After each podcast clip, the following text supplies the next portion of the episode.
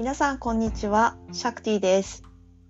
今日のエピソードでは、オーストラリア在住のアッコと大学時代にアメリカに滞在していたアヤコで、海外から見た日本のいいところ、そしてちょっとこのあたり面白いよね、おかしいよねっていうところを、えー二人で熱く語り合っていきたいと思います。どうぞエピソードを楽しんでください。どうぞ。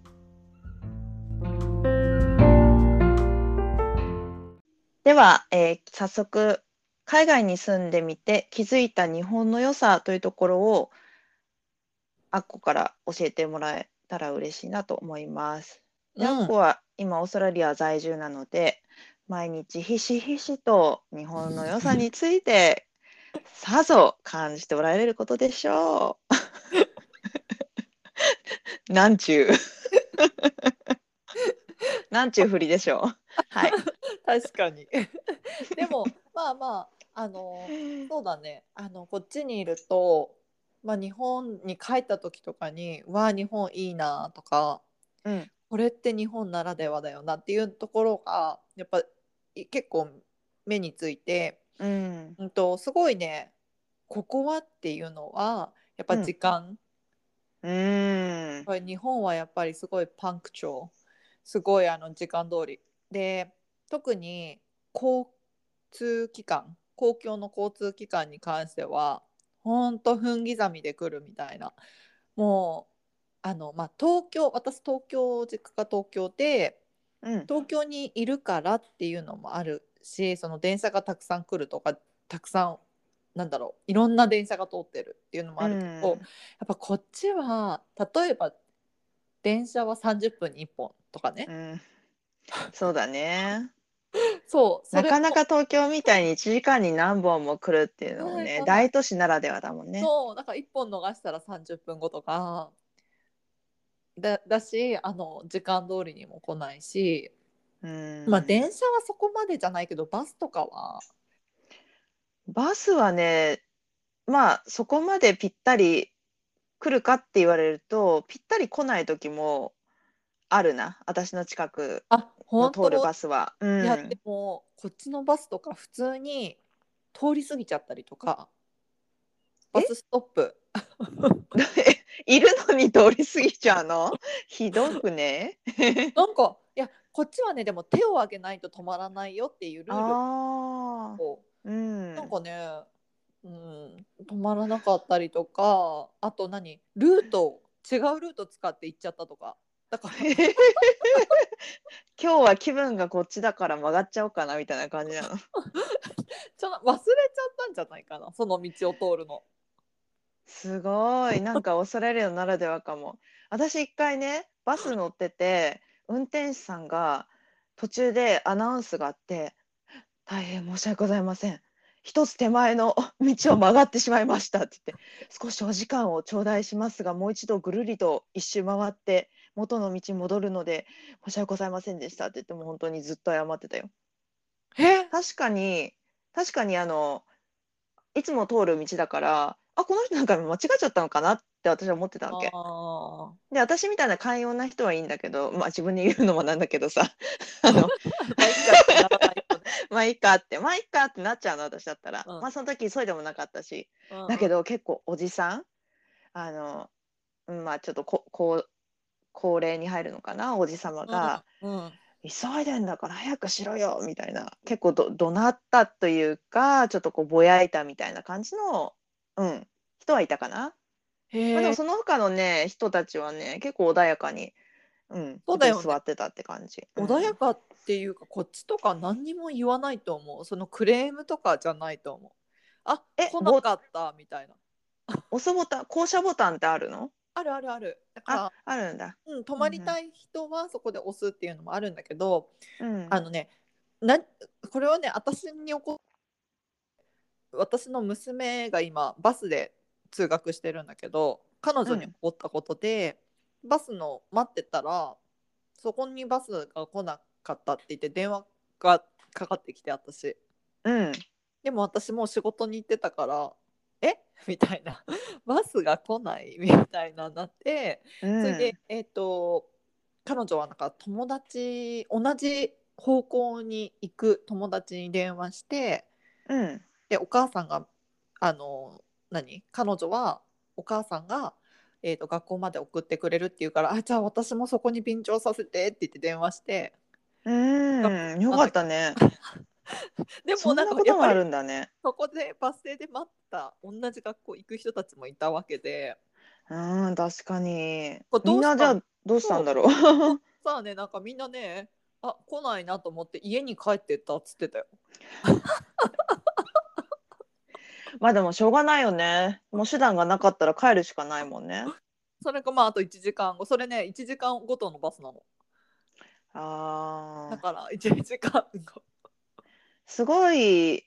あのせっかちな人は住めないかもね。そあそういう環境にはね。本当にあでもうん確かにそれはあるオーストラリア人って結構うーんなんていまあいっかみたいな精神だから、うん。こう日本人の easy going なんだろうな。そうそうそうそうこうきちっとした性格でそうじゃないとダメっていう人はイライラしちゃうかも。そうだね。もうなん確かにでなんで？って思うと思う。うん。多分電車とかバスがピタッと来るのもすごく慣れ慣れじゃないかなって思う。うん私も東京にずっと住んでるから、やっぱり電車がちょっと遅れたりするだけで、この寛容な私でもイラッとする時があるもんね。でもさそう日本って特にそこのまあとにかく綾子とかも私も日本にいる時その電車に乗る理由があるわけじゃん帰り道じゃなくて例えばどっかに待ち合わせをああ、してそうだねとか。うんうんやっぱりそこの時間に着かなきゃその1分でも遅れないよあっていうあ、確かに。その待ち合わせルースじゃないってことだよね。そうそうそうそうなんか家に面白くて、い。うん。あのそこにその時間に行かなきゃいけないっていうなんかプレッシャー？あるある。でしょ？そうだそうだ。そこでしょ？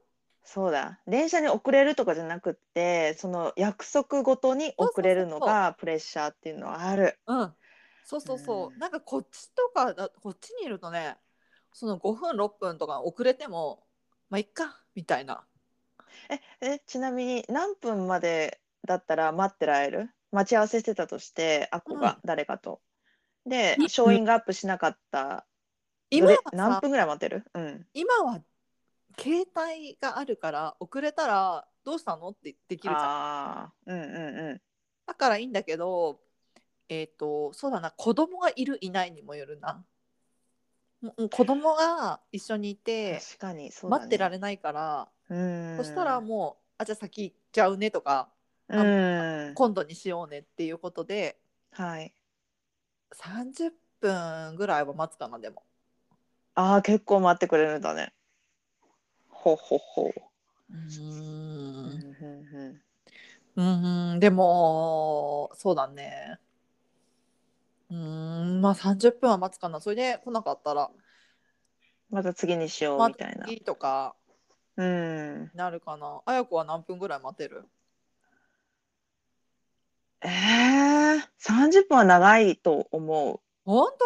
まあ1時間うん長いな。でも30分だったら、もしでも、そのね、携帯で連絡してきてくれて、30分遅れるっていうんだったら、もう私はどっかのカフェに行って、ちょっとゆっくり自分で過ごしたいなって、とは思う。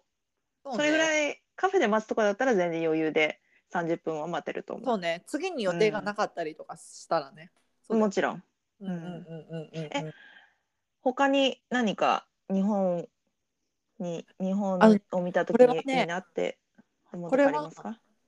こっちの日本を知っているとか日本に住んでたことがあるっていう人によく言われるんだけどうん。日本人はすごい礼儀正しいっていうへえ。礼儀正しいっていうか polite うん。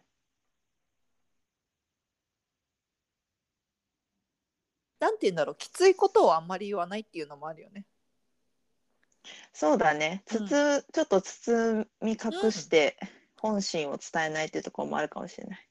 そうそうそうそうそうだうんそれもあるのかもしれないけどもうなんていうの？結構常にこう礼儀はあるよねそうだね。うんうんなんか直接嫌味なことを言ったりとか、まあ嫌味っていうのもなかなかないか。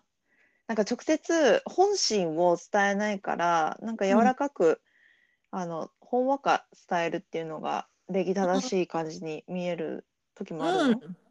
あるある。でもこっちのあとは態度とか？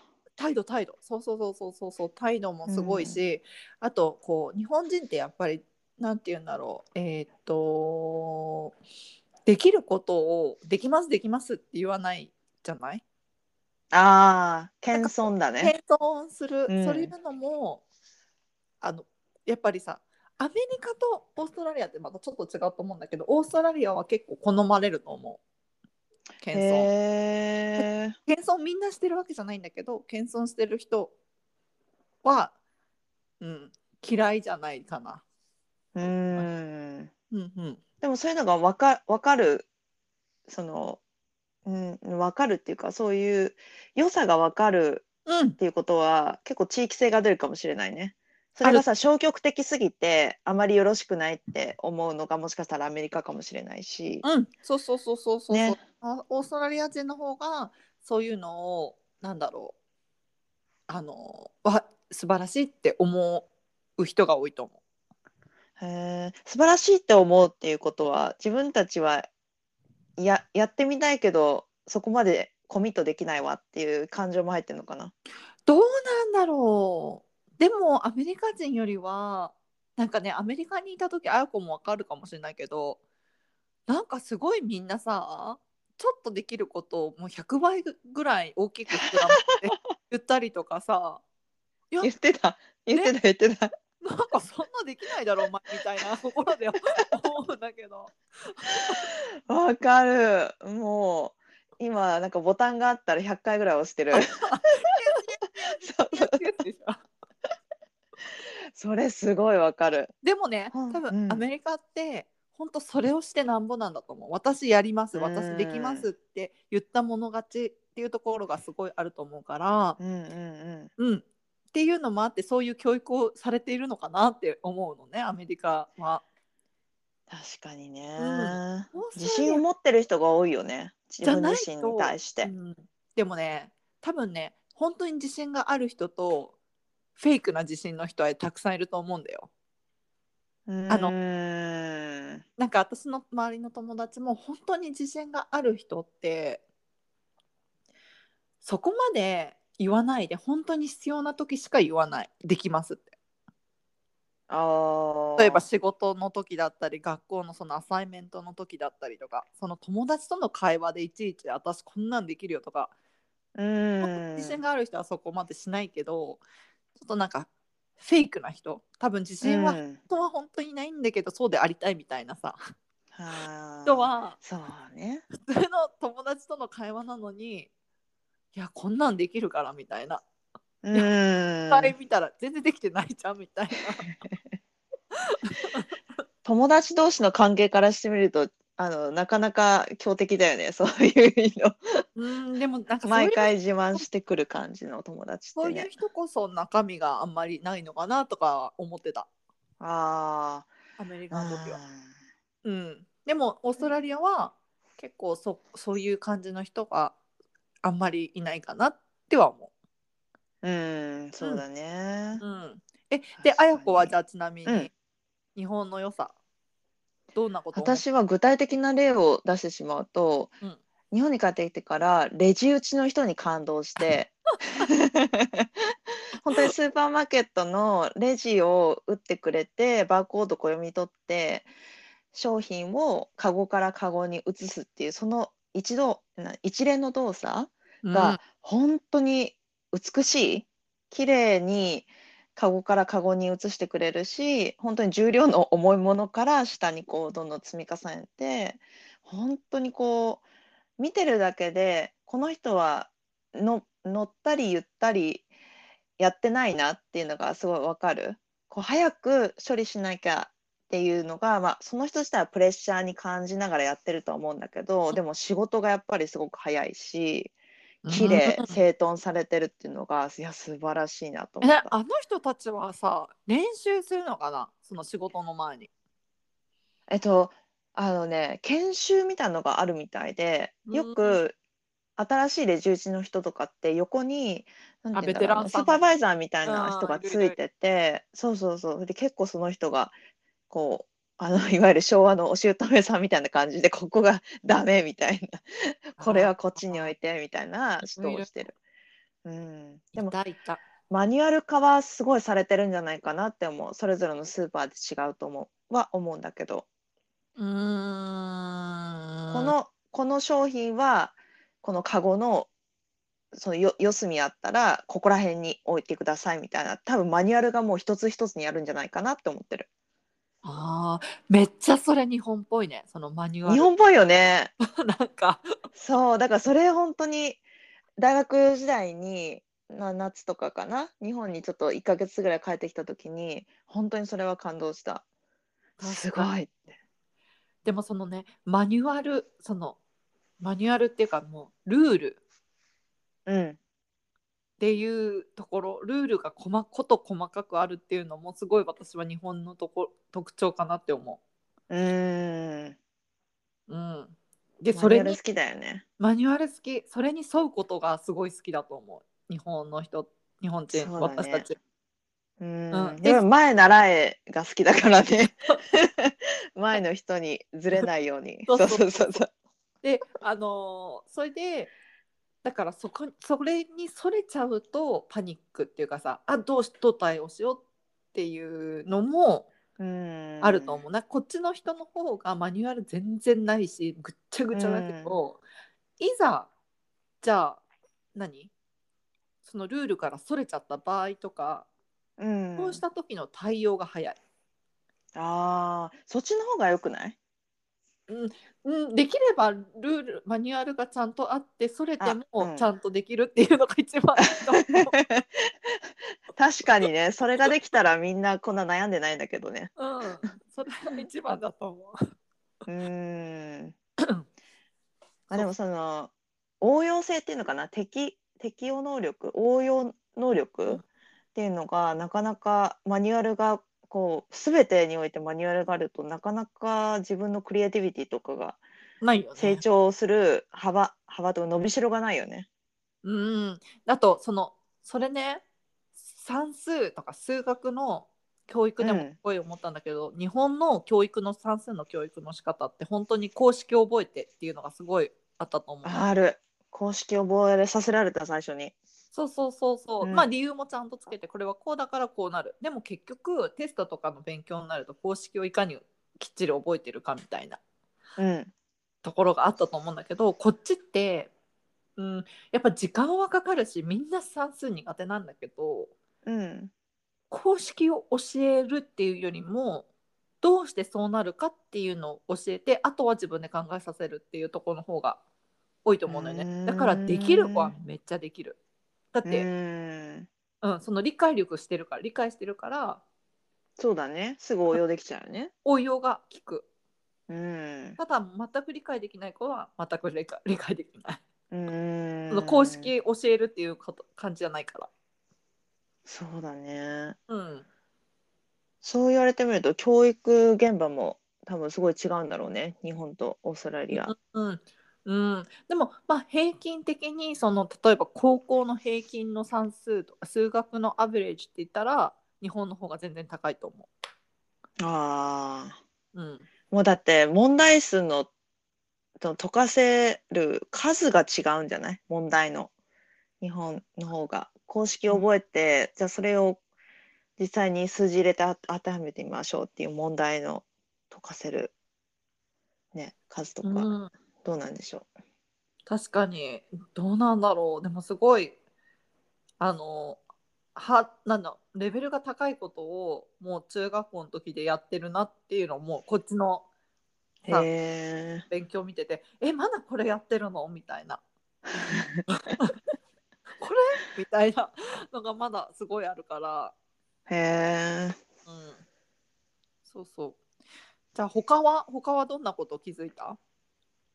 他、あ、特にカフェに行った時かな。椅子に物を置いても盗まれない。だから椅子に物を置いてテーブルとかになんかまあ iPhone は最近は置かないけど例えばなんかねそんな貴重品でもしかしたら海外で行くと貴重品に入るようなものをポンって例えば傘とかさわかんないけど置いてってレジに行って帰ってきてもある。いやだから安全っていうところかな、日本の良さ。うーん確かに確かにあのーうん物物取られないことの方が多いかもね。そうう。んで、お財布とか落としたとしても戻ってくるっていう率がやっぱり世界でも群を抜いて高いらしいから日本がね。もう何も取られないでってことよね戻ってくるあもちろんもんちろん。うん。中身もすべて現金も入ってるしカードとかももうすべて入って。だから届けてくれるんだよ警察署に。私一回こっちでお財布落としたことがあって、ほう。大丈夫だった？うんエアポートだったのねうん。でそれはもう分かっててエアポートだってで届けられてたの2日後にもううん。取りに行けたんだけど中身見たら現金は全て取られてた え、それ落としたの？それともすられたの？どっち？落と落としちゃったと思う。落としたあの荷物をいっぱい持っててあの日本から帰ってきて。はいはい荷はい。物をいっぱい持ってて子供たちも連れててなんか多分鍵を取ろうとしたのかな忘れちゃったけど多分バッ。チャックを開けたまんまうん。うわってやってバタって落ちたと思う。あのうんで、他の ID とかそういうのは一緒に入ってなかっ全部た。入って一応あえっとうん。クレジットカードはキャンセルしてうんうしてしたのね。もうあもう落としたって瞬間にもう全部キャンキャンセルしたんだけど、えっとね現金がいくらか入っててん。50つ、うん。う1枚入ってる20ドルもあったかな？分かんないけど入ってたのね。もうそれも全部なくな綺麗になくなってた、でも届けてくれた。同じ人じゃないかもしれないね。届けたの。なんでなんでなんで？だって、届けた人って書かなきゃいけなくない？自分の。書かなくていいのあ、だから日本は届けた人も全部身分証明書からこう書かなきゃいけないから、届け出するときに。だから、その人が例えば、まあでも、いい人だったら、い、うん、なんだろうけど、届けた人が書かなきゃいけないから、その人があの中身をその見たときに、もしお金が入ってなかったりすると疑われるって思思われちゃうじゃない？その人取ったって。だからなかなか、うん、そ私にれいい方法。ね、そうだよね。オーストラリアもぜひ。それね。そその方法を使うといいかもしれない。それいい方法だわ、うん、それちょっとあのレター書いてみようん。ぜひぜひ。いや、私は財布は落としたことはないんだけど、犬の散歩中に鍵を落としちゃったことがあって、でもう一回こう、一うん、45分から1時間ぐらい歩いた散歩だったから、同じ道をガーってあの歩いて帰っていく、もう一番最後のとこかな。ちょうどね、あの、うちの愛犬がプープーしちゃったところの近くに、私が多分ね、スクワットしたんだよ。その取るために。うんで、ポケットから多分ボロンと落ちちゃって。うんそしたらね、鍵が、あの、ちゃんと高いところに、綺麗に置いてあった。あ 取られず。ちゃんと綺麗なところに、あの、上の方にね、忘れてますよ、みたいな。まあ落ちてましたなんかねよっていう。あの犬,、うん犬が取っちゃったりするかもしれんしね。まあそうだね。うん、そうそうそうそう。うわー特にキーホルダーとかこうファンシーなのも何もついてなかったから、本当に置いてくれてありがとうって感じだった。んそうだね。鍵も鍵は難しいね。そう名前とかがない限りは。あのそうだね。逆にさ、鍵に住所とか書いてたら怖くない？開けに来てくださいって言ってるようなもんじゃない？うん、こっちの人はね電話番号書いてあったりする。電話番号か。うんあ、それだったらいいよね。うん。そうそうそう。住所書いてる人なんていないか。いいでしょ。開けてくださいみたいな。届けに来てくださいみたいな感じ。勝手に届けに来てください。どうぞみたい怖っ。まあじゃあ、えっと、じゃあそこは置いておいて、じゃあ逆にさ、うんあの、あこからじゃあ質問をお願いしたいんですけはいど、じゃあ、うん、今はあの日本っていいところ日本のいいところっていうのを話したんだけどじゃあ逆に日本ってなんでこうなんだろうって思ったこと？どんなことがある、私、日本に帰ってきてから一番最初に働いたのが、ホテルのフィットネスクラブだったのね。うん。で、普通のホテルじゃなくて、ちょっともうかなり高級なホテルうん。あのだったので、すごいお客様もそれなりのうん。あのお金をす持ってる方がこう来るから、それなりのやっぱり従業員も振る舞いをしなきゃいけないっていうのがあって、で、そこでやっぱり学んだのが、うん。あの、あ、日本、日本人の人って本音言わないんだなって 学んだ。うん。特にねそっちの客業っていうところはね、まあ接客業もそうだったんだけどやっぱりそその後ね日本のお友達と会ったり日本のあの親戚だったりしてもそうだけど結構こう本音と建前みたいなところがすごくあるなってあの感じることが多かったかな。なんかもう今は慣れちゃってさ本音かどうかももう知りたくもないっていうところ なんだけど。な慣れてもう分かるっていうのかと思った。慣れたから建前が分かるっていうのかと思った。わかんないわかんない。わかんないからもう あの知りたくもないって。読み取れないよね。そう。その裏を読み取るのそう労力が疲れるから。ああそうなんだ。ありがとうございますって言ってる、なるほど。でも確かうに、ん、確かにその建前とか本音本音を言うっていうところがいけないぐらいな感覚があるよね。本音言ったらいけないとか。あとそうだね。究極なところで言うとね。うん。うんうんうんうん。そんなところがあるかな。すごい。本音言っちゃいかんみたいな、うん。もうそでも言うけどね私はうん。うんで閉めちゃったけど。言うよね。ー言うよね。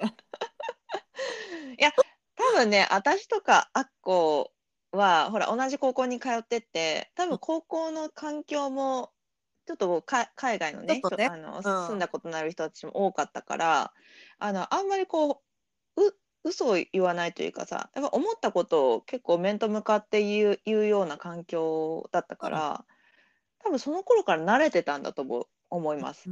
あとジャッジされないよねそう自分でそういう意見を言ったことに対してうん、まあジャッジされないしジャッジされてもあんまり気にしない人が多かったっていう。そうだね。なんうんか言って言って否定されることが続いたりすると人間ってあの本能でさ自分を守りたくなっちゃうからきっとそれ言わないでこう本心を言わないっていう風になってっちゃうと思うんだけどうんそうではない環境だったからやっぱり言ってあそういう意見の人もいるんだなふーんってなんかオープンマインドの人たちが多かったからありがたい環境だなって今うん、思う。確かに確かに。うん、難しいよね。それをだからその建前とかを美しいって思えるかどうかっていう。ところかな。うん、前も話したかもしれないけどその本音と建前とかあのうつそれ自体の言わないことが美しいって言ってるのは、あの両方の人間が空気を読める人間じゃないとダメ。ねあのうん、それそれはね成立しないと思う。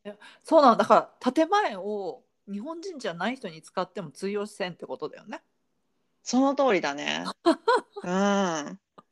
本当だから留学したての頃って結構苦戦した部分だったと思う私自身も。え私自身ですら。使ってた？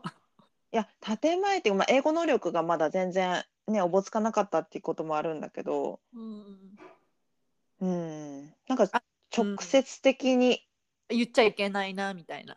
直接言そったら悪いなみたいうん、な。うん、うん。っていう時期がやっぱり英語できない自信なさもあそこにはあったと思うな。うん。なるほどね。うん。確かにそうだったかもしれないな私も。多分忘れてるだけであ,、あったと思う、少なからず、うんねえ。うん、確かにそうかもしれない。うんうんうん。アコはなんかあありますか？日本日本ってなんでこうなんだろうって思うようなところ。えーっとなんだろう。一回は絶対断る。待って待って。一回は 一回は断る？何かをうん。いただいた時に一回はあ「いやとんでもないです」って言って断る。ーあーはいはいはい欲しいのにうん。うん欲しいのに本当本当は欲しいのに断るわあーでもわかるわかるうんもううんよだれたらたらだらしながらも断る。お構いなくって言うんでしょそうお構いなくて私はそういうのがよく分からなかったからずっと日本にいた時からも、だからうーん普通に「あこれどうぞ」とかうん。言言われたら「ありがとう」って言ってもらってたんだけどうんうん。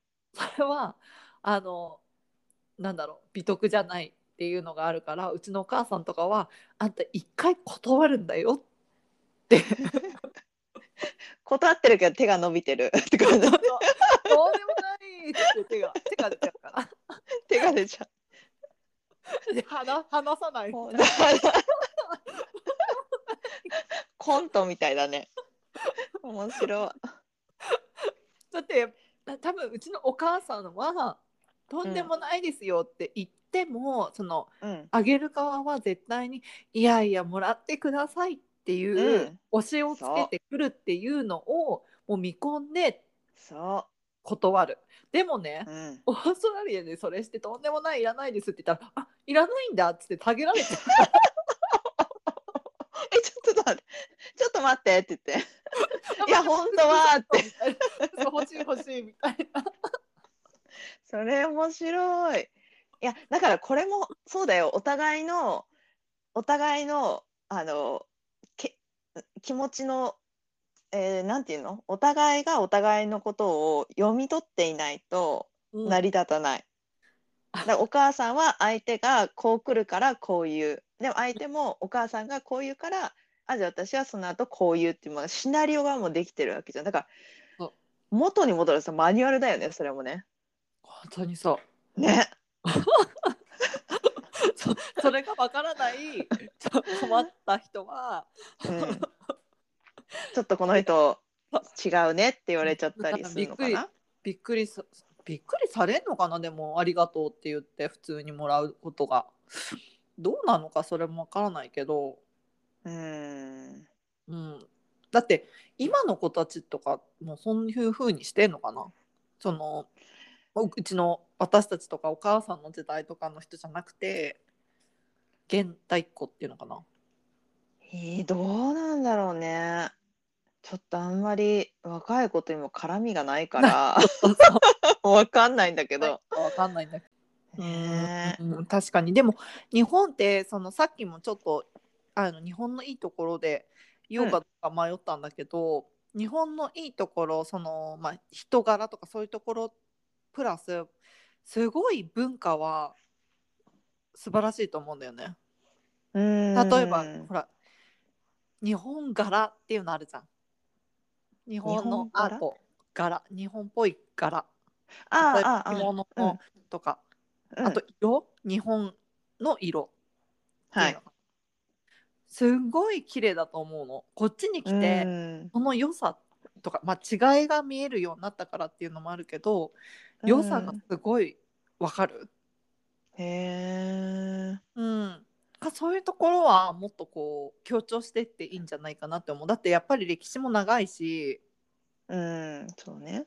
まあ、ヨーロッパほどじゃないかもしれないけどです。なんかアートそのと何伝統的なもののアートっていうのもすごいすごいあると思うの。藍染めとかもそうだし。うん。ね。漆とかさ、うんうん。うん、素晴らしいものもいっぱいあるから、うん。そういうところはもっと持ち上げて むしろ自慢して。そうだよね。いいんじゃないかなっては思う。素晴らしいと思う、うん本当に。あのそそういうところはすごい私が日本人であることすごい誇らしい私が。へえだろう。うん。うんあうん合ってる合ってる。でもうん。伝統芸能伝統工芸とかやっぱり素晴らしいよね、この日本に住んでる日本人から見てもやっぱり素晴らしいと思うから本当に海外のね人が見て感動すると思する。特にあのオーストラリアとかアメリカとかその歴史が浅いというかまああのねえっとアボリジニの人たちの歴史があるからそんなに浅いとかじゃないんだけど、う、うん、やっぱりこのアボリジニじゃない人たちとかさうん。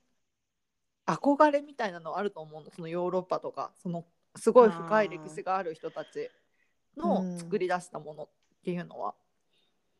だから、ねまあ、そういうのもこっちの人のその感覚っていうのも分かるからその自分はそういう日本っていうすごい特有ななんて言うんだろうユニークで、うん、なんて言うんだろうすごい伝統があるっていうのは素晴らしいなって思う。ーん。う。本当だね。こう日本から外外に出たからこそ分かる部分とさ日本に私みたいに帰ってきてもう10年経つけど経ってもなおやっぱり日本って住み心地いいなって思うし、あのいいところをを感じるからやっぱりいい国なんだろうね。まあいろいろねあるけどね。あるけあの、悪いところもね。あるけど、うんでも総合的に見てもやっぱりあのほこ誇りを持っていいんじゃないのかなって感じるね。でそれうん。それを前に出してもいいよっていう。そうだね。ちょっと私たちも含めてこう前にもっとね出していけたらいいなって思うけどね。やっぱり英語ができたり他の国の言語が分かる人が先頭に立って発信していくっていうのが一番いいよね。うどうなんだろうね。ね、もちろんそうだよね。伝統も分かってて言葉もうんコミュニケーション能力っていうのかなもある。うん。ね。うん、それででもうどんどんどんどんこういいところを出していくっていうのがいいんじゃないかな。ねそうしましょう。うんそうしじゃあ私たちもできるところからやっていきましょうね。